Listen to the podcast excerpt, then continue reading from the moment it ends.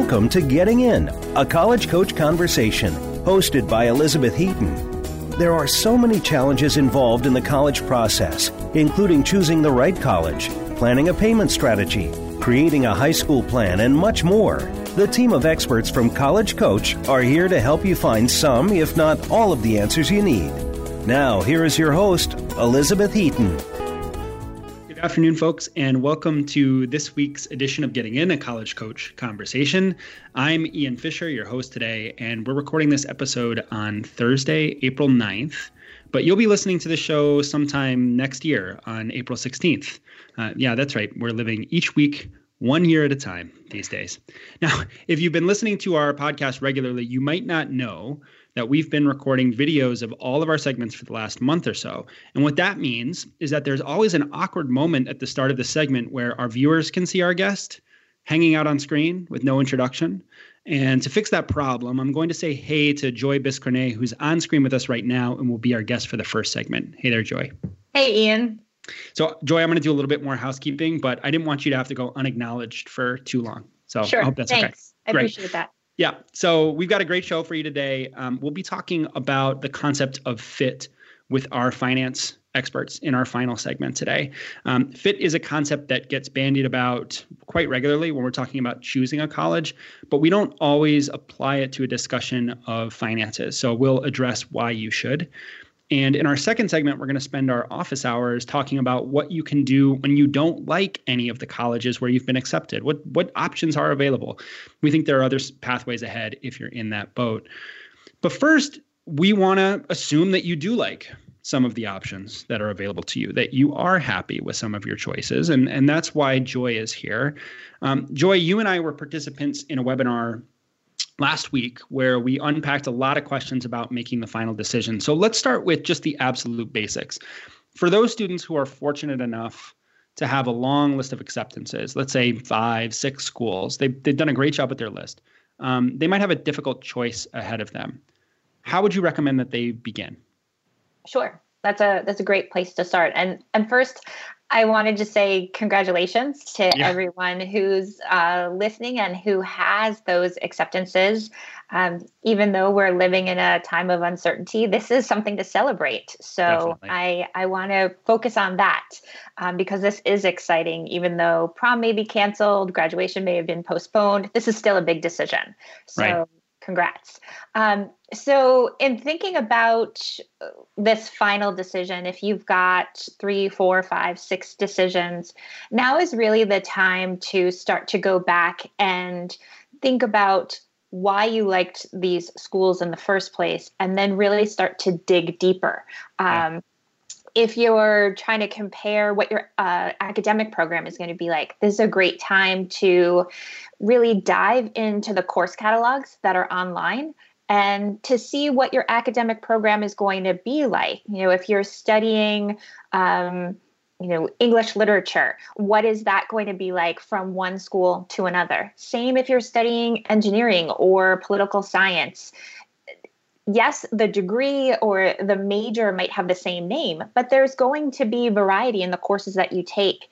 And that's not only in the major, as you and I know, having been right. through this and, yeah. and knowing a lot about different colleges, but there are different types of programs. You know, are you going to a school that has a core curriculum where, uh, or thinking about a school that has a core curriculum where every student has to take certain courses in addition to their major in in order to graduate? Right. or are there some general education requirements? Or is it an open curriculum where you can just focus on what you want? So in thinking about what your coursework is going to be like over the course of 4 years and the day to day you really need to think about what type of person are you? How do you like to study? What what really engages you? Is it that broad based education and being able to take a deep dive into one particular subject or do you just want to get in there right away and just start to study what you want?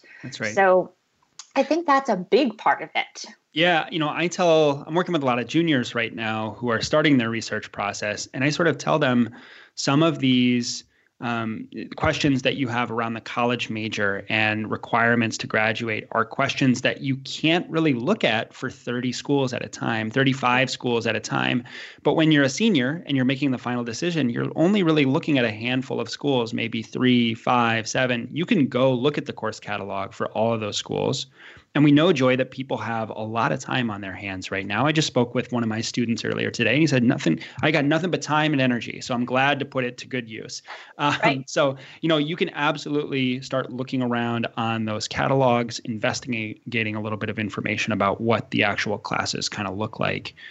Um, what about um, sort of personal perspective and testimonials from you know students that you might meet on a tour if you're able to visit campus from admission officers who might be staffing receptions you know those things aren't happening uh, at least not in the way that they traditionally have.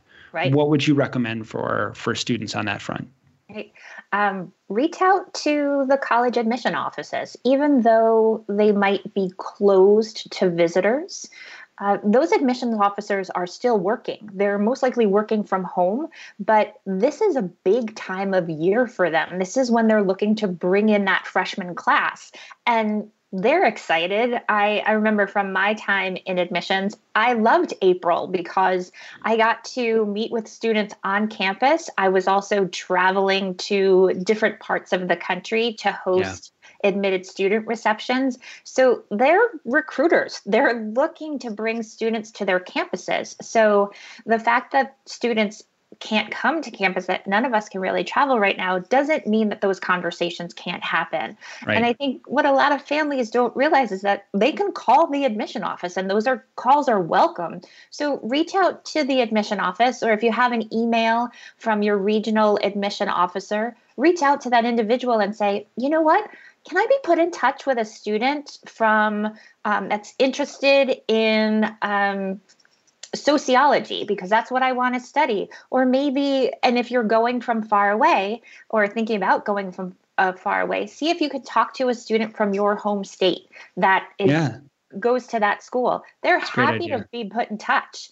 Um, also, see if you can speak with faculty. If you've got definite plans for what you want from your academic experience, if you're looking to do research and you want to know how early can I start to do that research, see if you can speak to faculty members. They want vibrant, engaged students in their classes. So if you can speak to them, then they'll know they can talk to you Right. Part of the reason why I chose my uh, my undergraduate experience at Lafayette was because the director of engineering reached out to me and we had a conversation about what my experience would be like going to an engineering program at a liberal arts school. Yeah, and and those I think those experiences can be really meaningful. I would also say that, you know, as a student, be strategic about the way that you're reaching out and how frequently you're doing it. I mean, I'm sort of, you know, I'm getting the picture of the the person in the ice cream shop who asked to to taste every single flavor right. and maybe a second try, and it's like, yeah. look, come on, man, like you really don't want to get that cone. Like, what are you mm-hmm. doing?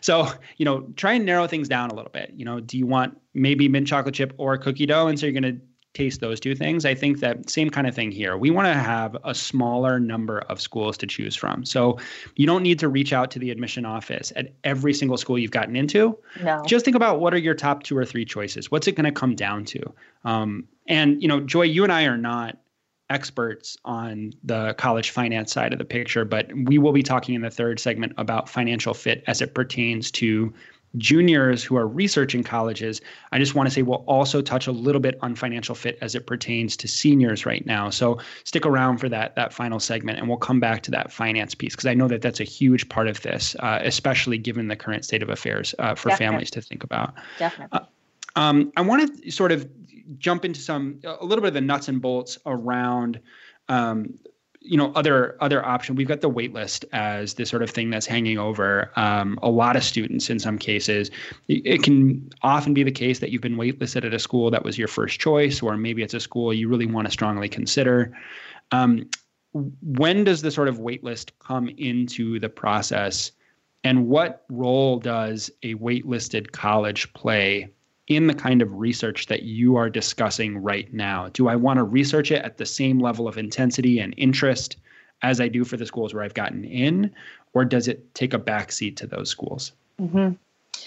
Um, a lot of students do think about the wait list. The wait list doesn't come into play for the most part until after students have to deposit until after they make that final decision. Right. So yes, you might have that school in the back of your mind to say, that was my first choice and I'm on the waiting list.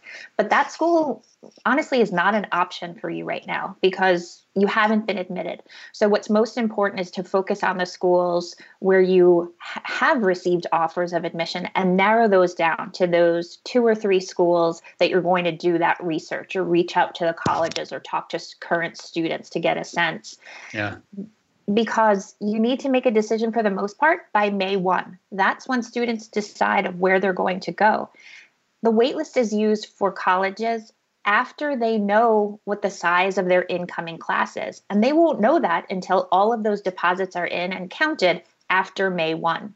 So it's most important is that you make a decision from an off for an offer that you have because That's right. you want to be able to go somewhere in the fall.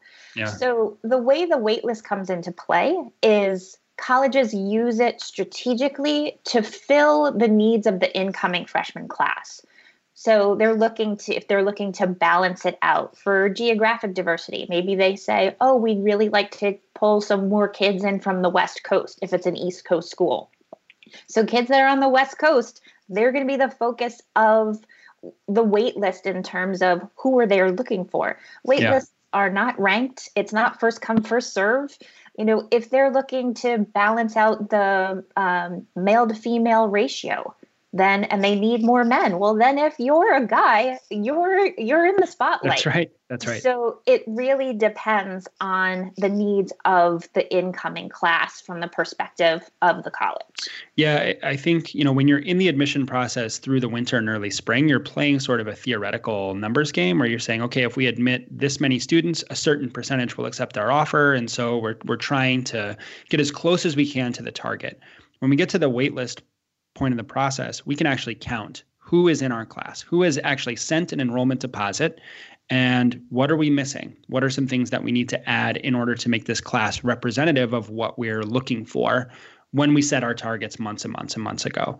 So there there's no real way to rank the wait list. And you know what I'm hearing you say is that researching and considering a waitlisted school really needs to be secondary from those options that are front and center. And i think that that is a very important takeaway here is a lot of students will say well i got into school a school b and school c and i'm on the waitlist at school d. And they treat it as sort of an, an equal option there. Um, you don't want to do that. Yeah you want to really think about it as you've got three choices and you might have to prepare yourself mentally for if that waitlist school comes calling what are you going to say? Mm-hmm. but you shouldn't be diving in in deep research um, if you're on the waitlist at a particular school. Yeah i would say make that decision first of where you're where you're intending to enroll and then you can consider that waitlist school and doing some research just to say you're prepared in case that call comes in or you receive a, that email um, with an offer. But you can't that's no way a guarantee that's right what are some of the things that i mean i don't know that we've ever spoken about this before but are there under researched or underutilized factors in making a final college decision that students don't often turn to. I mean, I think you know a lot of students think about, right, I'm going to look at the major. I might look at you know certain aspects of location. Um, I might call an admission officer or a college professor are there things that students tend not to look at that can actually be meaningful in, in pointing in a particular direction? I think um, they don't trust their guts enough sometimes. Yeah. Like you don't yeah. trust your gut. You get to a point if you can narrow it down to two schools that you're really interested in, then I think it's time that you can trust your gut because you've done all of that research.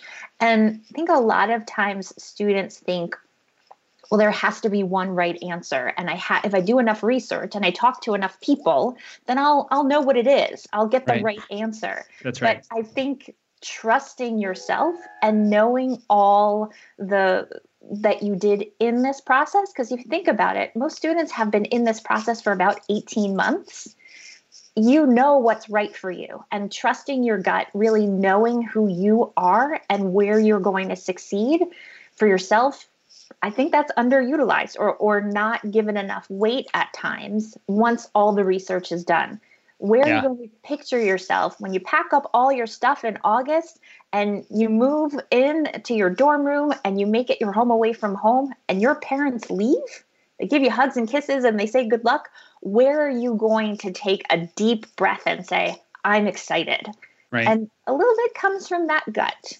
I think. I think I think you're right. I mean, I think that you know we s- sometimes treat this as though if I get into this school, then I just sort of have to plug myself in, and I'm going to get a particular outcome. And that's not how it works at all. It's really a matter of helping to bring you out at your very best. And so, the gut is really really a powerful factor in making sure that when you start that experience, as you just described, you're invested in being there. You want to be there. Um, and that's why, you know, when people come and ask us, Joy, um, which school should I choose? You know, that's not something that we can do, even as people that know these colleges really well. I can say, well, I know which school I would choose for me, right. but I'm certainly not going to be able to say, you should go to this college or you should choose this option because it's very dependent on who that student is. Just like, you know, somebody asking who should I go to the prom with? You know, that's not really something you want to outsource to right. a, another party, right? You want to be the one that's in the position to make that choice. Um, do you have any other are there uh, you know, there we got about 30 seconds, another minute. Are, are, there any other smaller things that maybe students can look at? I mean, we had we sort of uh, in advance talked about AP and IB credit. I don't know if that's something you're thinking about. Um, anything else that students should be looking at here? Yeah, I think they can look at um, how the work that they've done in high school is going to be a benefit in college in terms of your I um, your IB or AP exam scores that can be used for credit that's part of the research that you can do. Um, I also think that you can tap into schools' social media. Um, look at their Instagram accounts. Look at they have a Facebook page for admitted students. In those ways that you can get a sense of the culture and and the energy of a campus and what's important to them in terms of um, that fit. Can you see yourself there? But there are things like if you get a four or five on an AP, how will that exam, how will that uh, give you credit? Because that's not the same at every school. That's so right. if you're thinking about how you might get ahead um, and get some of those core courses or general education requirements out of the way, you'll want to look on, usually it's the registrar site. Um, that can give you information about um, exam results and how they they are used for credit. Yeah, I think I think some of that pragmatic consideration should come into play at some point. So you know that that's a, a nice little piece to to investigate, especially if that's an important part of what your decision making process is going to look like. So, yeah. Joy, thanks a lot for coming on the show today for for both our listeners and our viewers. I really enjoyed. Uh, it's always great to see a friendly face uh, here on the show. Indeed. So thanks for coming on, um, thanks, folks. Ian. Yeah, you got it. When we come back, we're going to talk about what you can do if you don't actually like any of the college options available to you and you're feeling lukewarm. So, if you're struggling to find the path ahead, uh, you won't want to miss the next segment. Don't go away.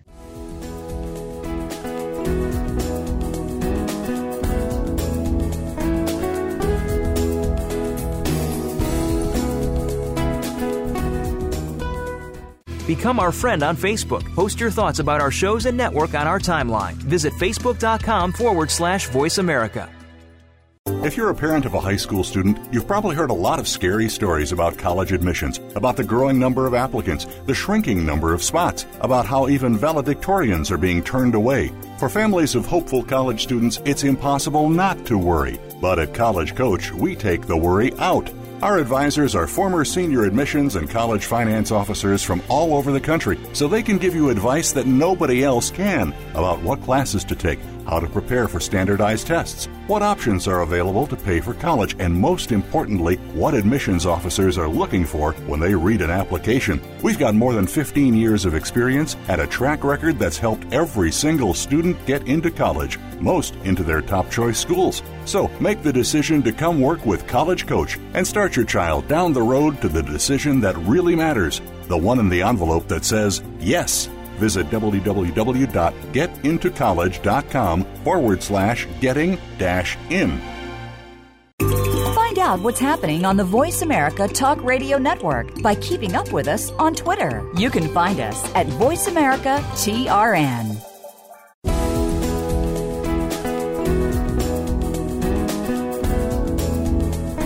You are listening to Getting In, a college coach conversation.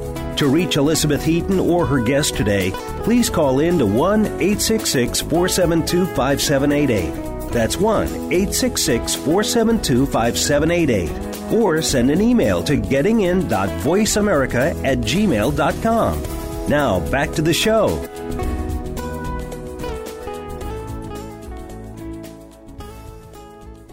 All right, folks, welcome back to the show. Now, in our last segment, we talked about making the final decision. And that can be a really pleasant process when you've got some great opportunities in front of you. You got some schools that you really liked. Sometimes it can actually be a little bit challenging if you've gotten into more schools than you thought you would, and, and now all of a sudden you're juggling a lot of different options. But there are occasionally times when you don't particularly like the college options that you have, whether that's because you didn't get into some of the schools that you'd hoped or your preferences have changed since you applied in the fall. And joining us today to talk about possible pathways ahead in this kind of scenario is our favorite doctor who gives us a, a dose of the medicine, the reality, uh, which is my colleague Jennifer Simons coming to us from Massachusetts. Hey, Jen. Hey, Ian. It's good to hear your voice. It's great to hear your voice as well. And and I, I love you for this segment because I think you both bring a toughness and a bit of love to this process, to this this point in the process, which can be really challenging. What would you say to a student who is in the middle of April, has heard back from all their schools, the decisions have not come that they'd hoped they were going to get? Um, where do you start as a counselor? Sure. Um, well, I think first you have to do an autopsy. You have to really understand why you weren't accepted. Let, let's assume, like, sort of the worst, maybe. I don't know that there is a worst, but let's assume, like, the sort of most dramatic scenario, which is you were not accepted to any of the schools to which you applied, which, you know, certainly can happen.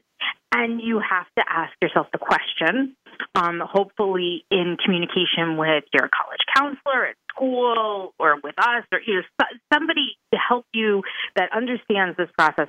Why didn't I get accepted to any of the schools? Did I completely overshoot, which is certainly a possibility?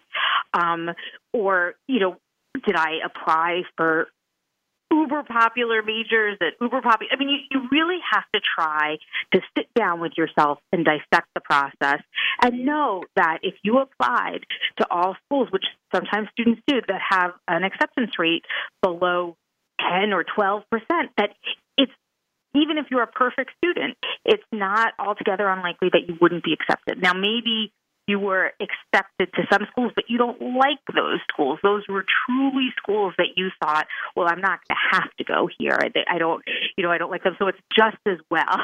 or it's, it's, it's basically the equivalent of not being accepted to any school. Right. So basically, the first thing you have to do is dissect why. What what went wrong.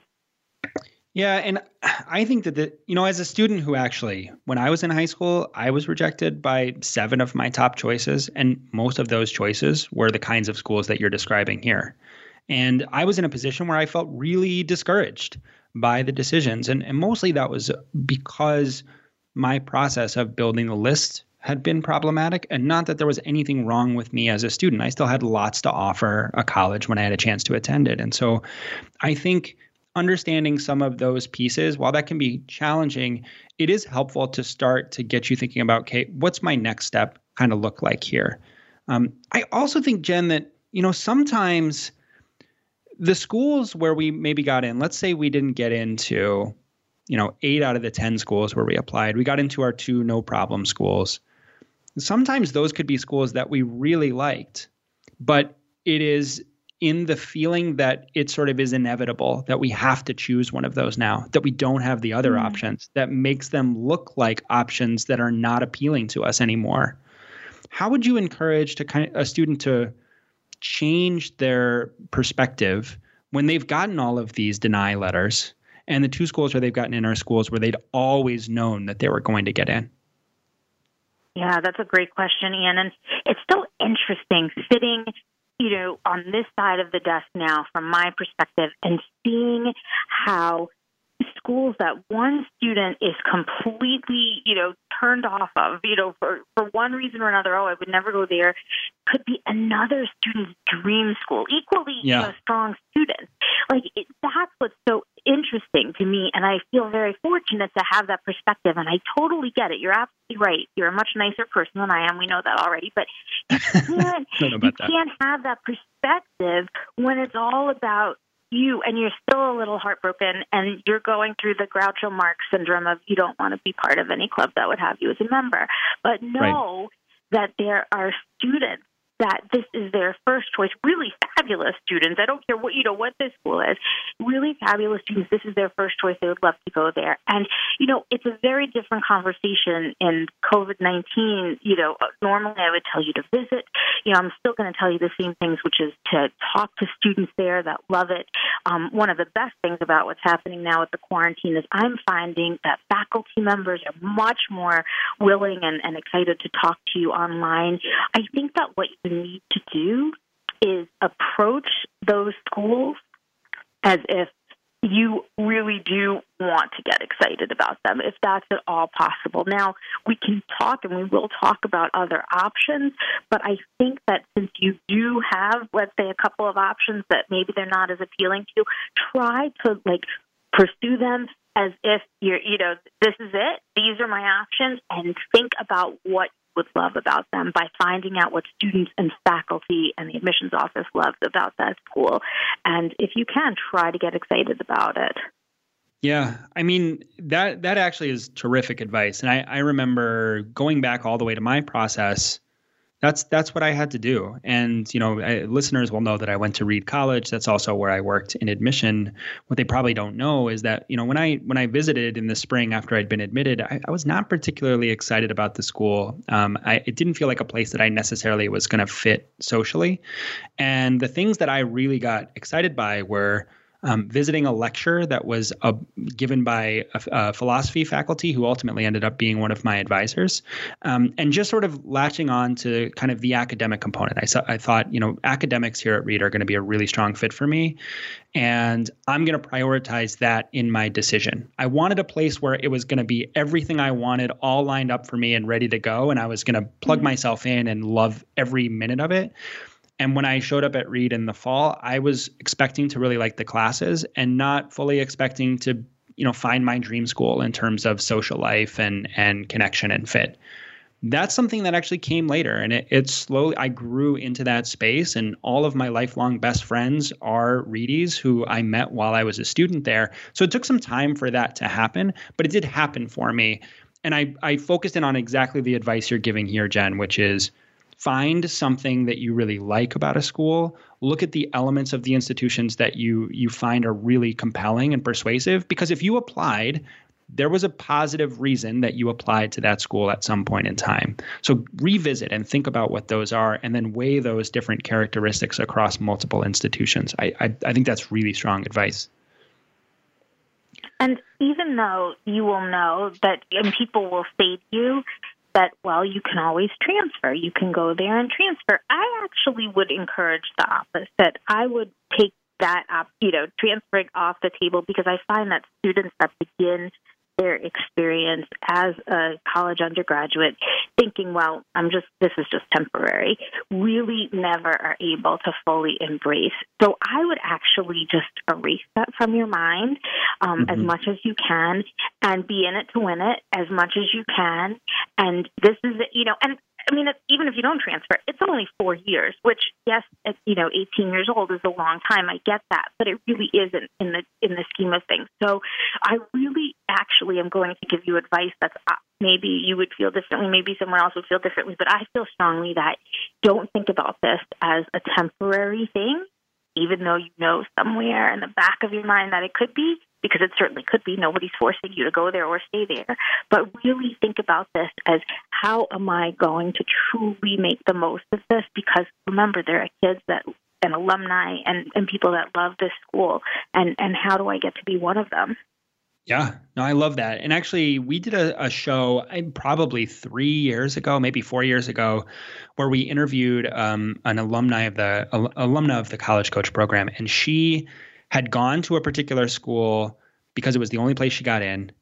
She had an intention to transfer, but her approach to that was instead of sort of having one foot in, she jumped in with both feet. She thought, I'm going to connect with mm. faculty. I'm going to get involved. I'm going to be a part of clubs. I'm going to make friends because it'll make my transfer application that much stronger. And, uh, you know, this is how I'm going to do it. And so she applied as a transfer at the end of her, I believe, her second year. She got in everywhere she applied as a transfer student, but she stayed at the school that she had chosen. Mm-hmm. because by that point she was so invested in the experience that she was like why would i want to leave? I love this place. And and so you can surprise yourself i think with what these experiences are and and how they might look to you. Um, jen i want to pragmatically let's say a student really you know for whatever reason there are you know sometimes it's sort of like i don't really want to consider this option and i think that there you've given some great advice for how to focus on that. There might be some reasons that certain options where you've gotten in are no longer options. Maybe the financial uh, situation has changed. Um, maybe you actually didn't get in anywhere. Um, what are some sort of practical things for those students who it's not just a matter of taste, but now it's a matter of, of really opportunity and they, they can't choose one of the schools where they've been offered admission or they don't have an offer. How might they approach, you know, the next few weeks and, and into the fall? Sure, absolutely. And and before I get into that, and I will answer that question, I just want to tell you that you know there's no, I don't have any data on this. This is just personal anecdotes. I know far more students who became happy with places that they didn't think they were going to be happy at than students who went into something thinking this is my dream school and discovered that it really wasn't. You know what I mean? So I just yeah. I don't want to turn anyone I don't want to make anyone anxious to you know my dream school isn't going to be my dream school, but I've seen more, you know, students go in the direction of feeling good about a place that they weren't exactly thrilled about for whatever reason. Um, so to answer your question, there's I'm going to take you through all the options. The, the first thing is something called a postgraduate year. It's very expensive. It's usually and frequently used by athletes as an opportunity to um, get another year of playing experience in high school to maybe uh, build their literally build their muscles, grow, develop, um, or for them to build um, more of an academic portfolio to go to the types of schools where they would be um, good recruited athletes. Um, I'm just mentioning this because it exists. I get questions about it, and um, they exist as a you you basically do a year 13, if you will, at um, a private uh, secondary school and it can be quite expensive. And it's not a it's not a common thing but it certainly is done and it can help some students in in some situations get accepted to schools that they um, weren't accepted to or that they always wanted to be accepted to. So that's sort of the first thing. Um, the second thing is to know that you you need you might need to change your list around pretty significantly. And and so what I mean by that is that if you apply to all of those schools that have less than, you know, 15% acceptance rates or really the uber uber competitive, you know, places, even if you have perfect scores, even if you have a perfect GPA in all APs, there's really very little that is going to change about your application no matter what you do, potentially to get into those schools if you didn't already. Because yep. once you, I'm sorry. You, no, yeah, no, go ahead. I'm I'm agreeing yeah. with you. Um, yeah. So a trans, so we talked about transferring. As soon as you enroll at a college or university, usually for over a semester as, a, as, an enrolled student, you, you go into a different pool. You go into the transfer pool. If you don't enroll at a college or university, you can still apply as a freshman, first year student. But the problem with that is, is that there's really very little you can do to make your application more impressive. So remember, the first thing I said is you have to dissect why you possibly weren't accepted. Perhaps it's because the admissions, you know, process was just too rigorous and your application didn't sing or pop. Perhaps it's because you applied to too many highly selective schools. Um, but very rarely is it a question of you didn't get in because your essays weren't as strong. It's the whole package, and there's the package is the um, accumulated experience of four years. So remember, you're a senior. The next application deadline is arguably in November for early decision or the earlier deadlines, and then the rest of them, you know, applications have to be in by January. There's very little can do, even if it's like a grand, you know, tour around the world, you know, doing service wherever you go, that's really going to change what effectively right. is going to be 90, 95% of your application. Um, so, having said that, if you're able to sort of simultaneously perhaps change the places to which you apply, um, and do something. We, we, had another segment I talked with Beth, um, our colleague, about a gap year and what you could do over a gap year. There are things you can do to give yourself the time away from school without being, um, you know, considered a transfer student. Service, projects, working, but you have to make sure that this is what your application kind of needs do you know what I mean? Like you have to first yes. figure out, going back to the very first thing I said, okay, where are the deficits here? And am I working on the right things to improve those deficits? Um, and that's not necessarily an easy, you know, process, but um, that that's the first thing that has to be addressed. That's right. And so there there's a lot. I mean, a lot of this advice is really around looking at yourself, um, doing this sort of op- autopsy, really being honest with yourself about what the positive values are for some of the schools where you've gotten in, and then, you know, being honest with yourself as well about what opportunities you have to improve your record. So there's a lot of introspection that happens here, and I think that if you do this the right way, you can get a little, a lot of positive value from this portion of the experience. So, Jen, I want to thank you for for coming on and, and talking us through some of this. It's a, it's a tough conversation, but um, is really a help, I think, for our listeners. There are very, well, there are a lot of cases where I'm like, we can help you, we can help you. But this is really one of those things where I don't even know if I'm supposed to say that, but I really do feel that someone who has this experience needs to be able to have a perspective on your applications to help you understand what what might have gone not the way you wanted it to. Yeah, yeah, I think that's totally fair, Jen. Um, thanks a lot for coming on the show, and uh, you know, hopefully, this has been a, a, help for some of those families that are listening out there. Thanks for having me, Ian. You got it, uh, folks. When we come back, we are going to talk about financial fit in the college research process, and you know, for you seniors as well. So don't go away.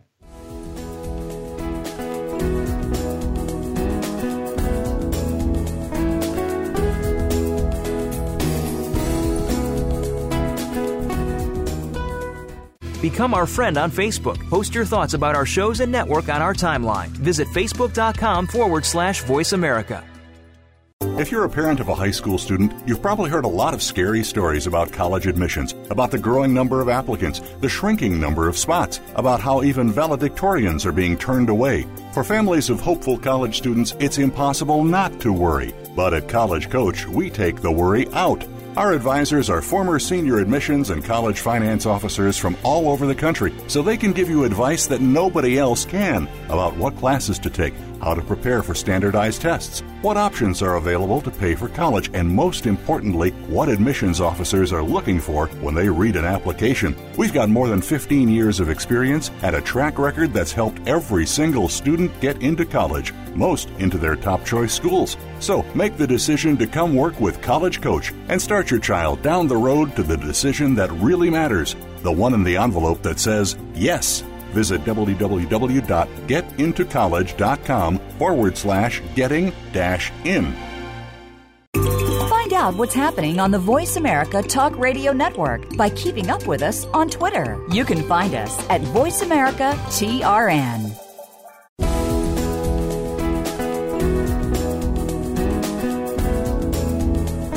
You are listening to Getting In, a college coach conversation. To reach Elizabeth Heaton or her guest today, please call in to 1 866 472 5788. That's 1 866 472 5788. Or send an email to gettingin.voiceamerica at gmail.com. Now, back to the show. All right, everyone, welcome back to the show. we are here in our final segment for today's episode of Getting In a College Coach Conversation. And joining us for this segment is my colleague, Stacy McFeeters, out in Amherst, Massachusetts, uh, who is here to help talk to us about the role of college finance in determining fit So, fit is a really interesting concept when we talk about the college selection process. We're talking about location and size and activities and major and all of these different things.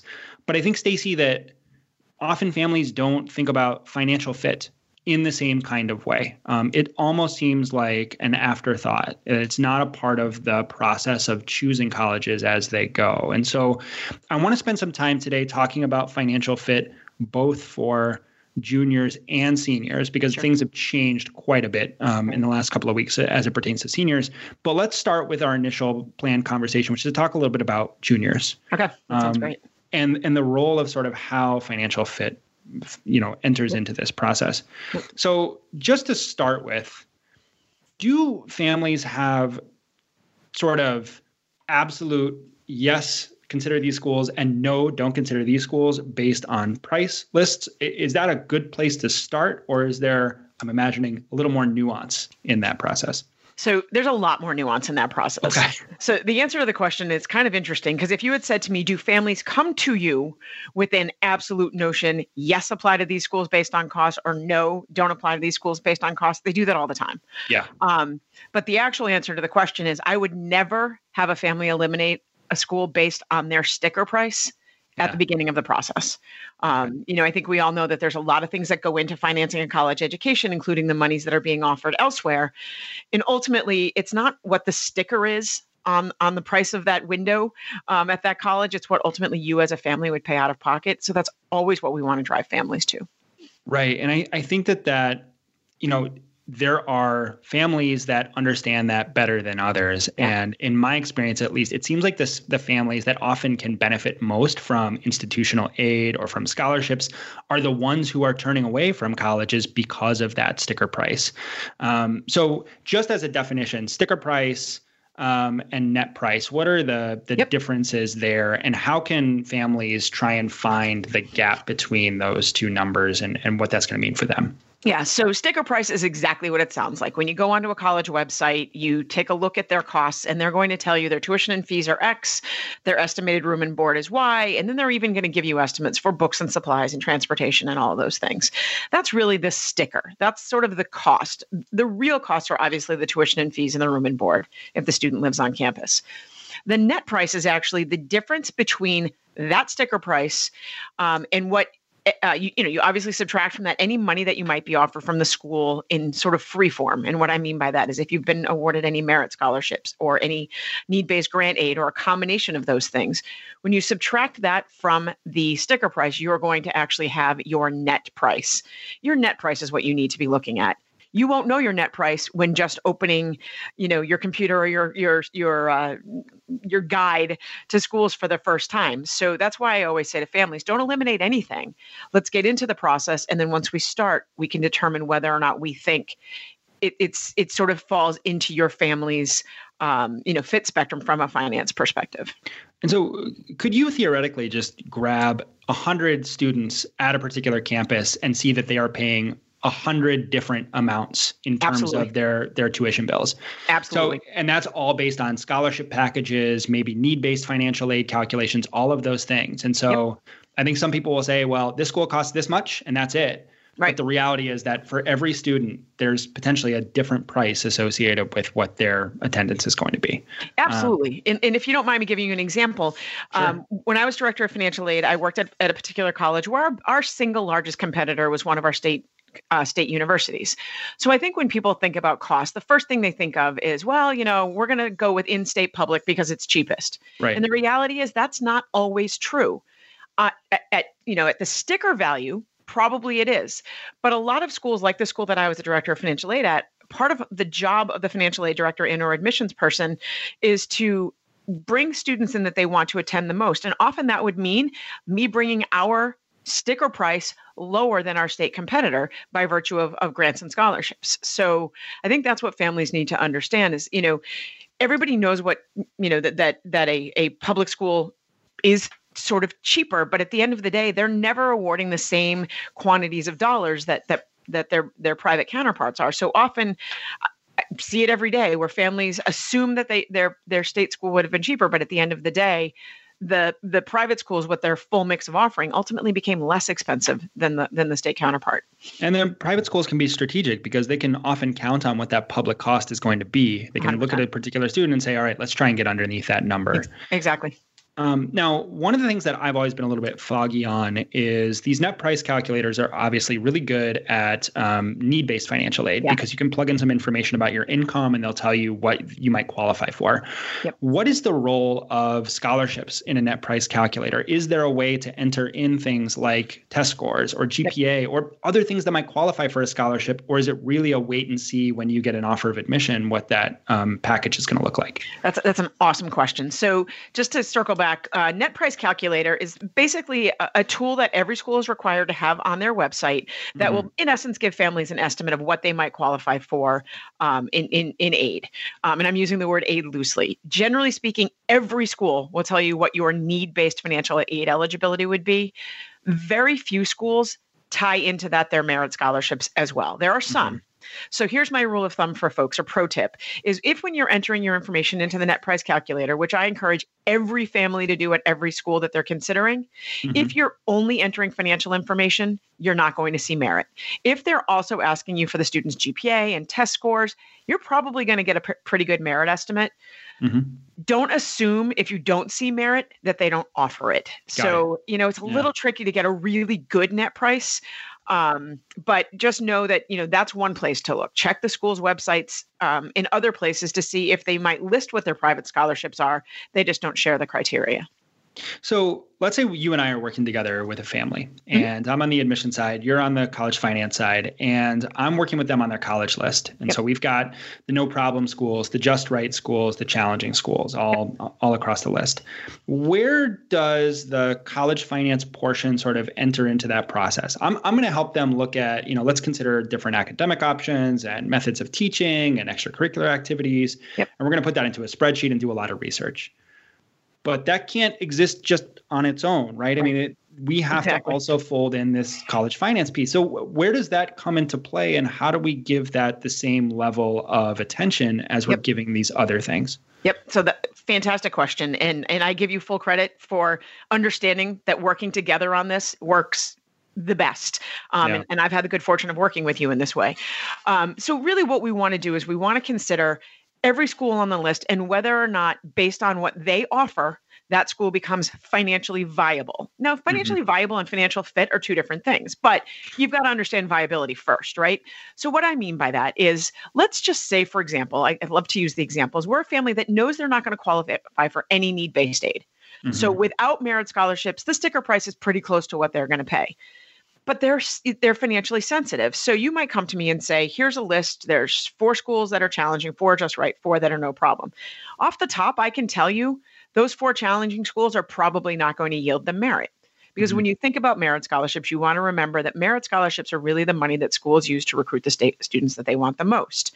If right. it's a challenge for that student, probably not the you know going to be sort of their their prime candidate.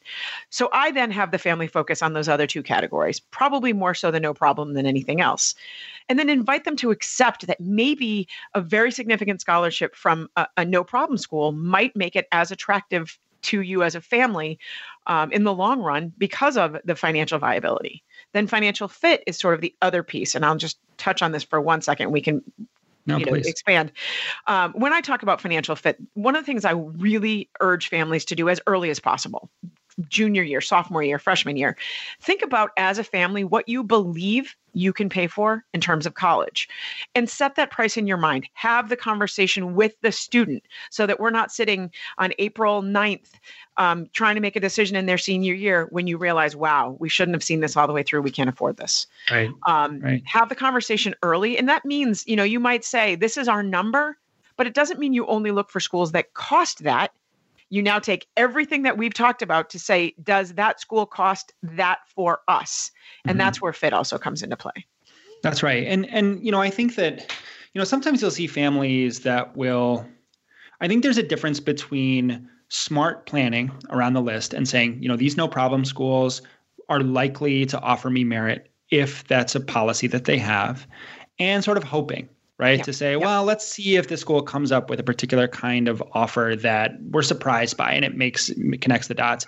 I mean, how do you sort of advise families to think about the concept of you know, applying to a school that looks like it's going to be sticker price high, but you know they're not sure what the cost is going to be do you discourage that or do you say let's see what comes in like yep. uh, how yep. do they sort of draw lines around that part yep. of the process if that makes sense so the good news if families are working with us we have a very significant amount of experience in this area. So there are a lot of schools vast majority of schools that we can take a look at and say yeah i think that from your qualifications and what we've seen historically and what they offer we feel confident that we that you would be offered some merit.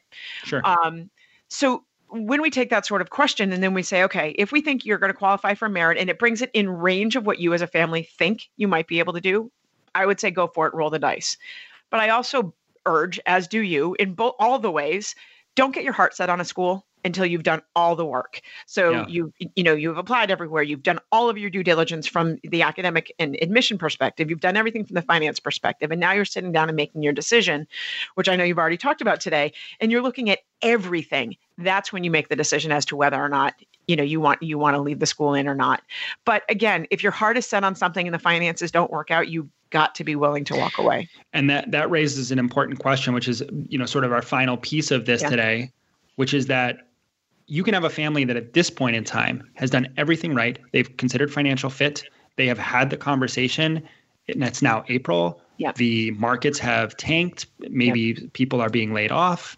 How does that concept of financial fit shift dramatically, or should it in yeah. this period of time? How do you think about sort of the coming months and years ahead yep. um, now that things are very different? Yeah, it's a great question. And it's one that obviously we're dealing with every day. And I think the reality is you as a family need to sort of almost, you know, reconsider what your initial fit was and think down the road, could you find yourselves back in that position? Not today, maybe not even this year, but mm-hmm. in the sort of scope of time that you had envisioned can you still make that financial fit work? And that doesn't mean four years. It could mean that you as a family decide to finance, and that financing might be 10 years. If that you feel is still comfortable enough to you, then I think you can take that leap. If you are absolutely not certain and you just you know have all the fears that we've talked about over the last couple of weeks there's a lot of options um, but i think every family making decisions right now needs to remember what their original perspective was mm-hmm. visit where they feel like they are today visit where they feel like they're going to be next year the year after and the year after that and i think in some ways you might find yourselves back at your original perspective and if you don't find where you think you're going to be comfortable. And I think we've said this mm. in every instance. Um, also, reach out to the schools that you're working yes. with. They're responding. Um, just 20 minutes ago, I saw a, a, note from a family that I was working with that had some very significant changes in the last four weeks. Their dream school stepped up. Um, nice. So just have the conversations. They're prepared to have them. The worst they can say is maybe it won't work out. I love I love the way I mean so many of my colleagues on the finance side of the desk have talked about communication communication communication and I think that it's just so important to underscore that that you know colleges are receptive they want to help you make things work and everybody's in this together in this yeah. this situation so so we understand where it's coming from and I think you know high school kids are understanding it too yeah. and so it's a great opportunity to have those those conversations with your kids yep. um, Stacy, that thanks for joining us. That was uh, that was a great segment. It was, it was great to see you. Thanks, well. Thanks, you too. Take care. All right. Be so well, folks, everyone. Yeah, that does it for today's show. And, and we hope you've enjoyed the conversation. Maybe you learned a little something in the process. We always hope for that. Remember, if you'd like to add a face to the voices and you're a podcast listener, you can make your way to our Facebook page. That's at facebook.com slash college coach. And we post videos of our radio show segments each week. Next week is an exciting show with an all external lineup of guests. So, Beth Heaton's going to be back. She's unpacking the biggest myths of the college admission process. She's going to dive into the ROTC options for students. And they'll actually be taking a deeper look at institutional financial health with our friends over at Admit. Uh, so, it's a trio of really terrific guests, and, and you won't want to miss it. Until next time, keep safe, stay home, and wash your hands. And we'll see you here next week.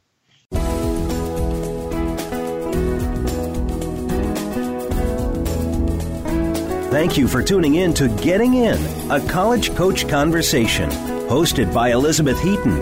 Please join us again next Thursday at 1 p.m. Pacific Time, 4 p.m. Eastern Time on the Voice America Variety Channel. Have a good week.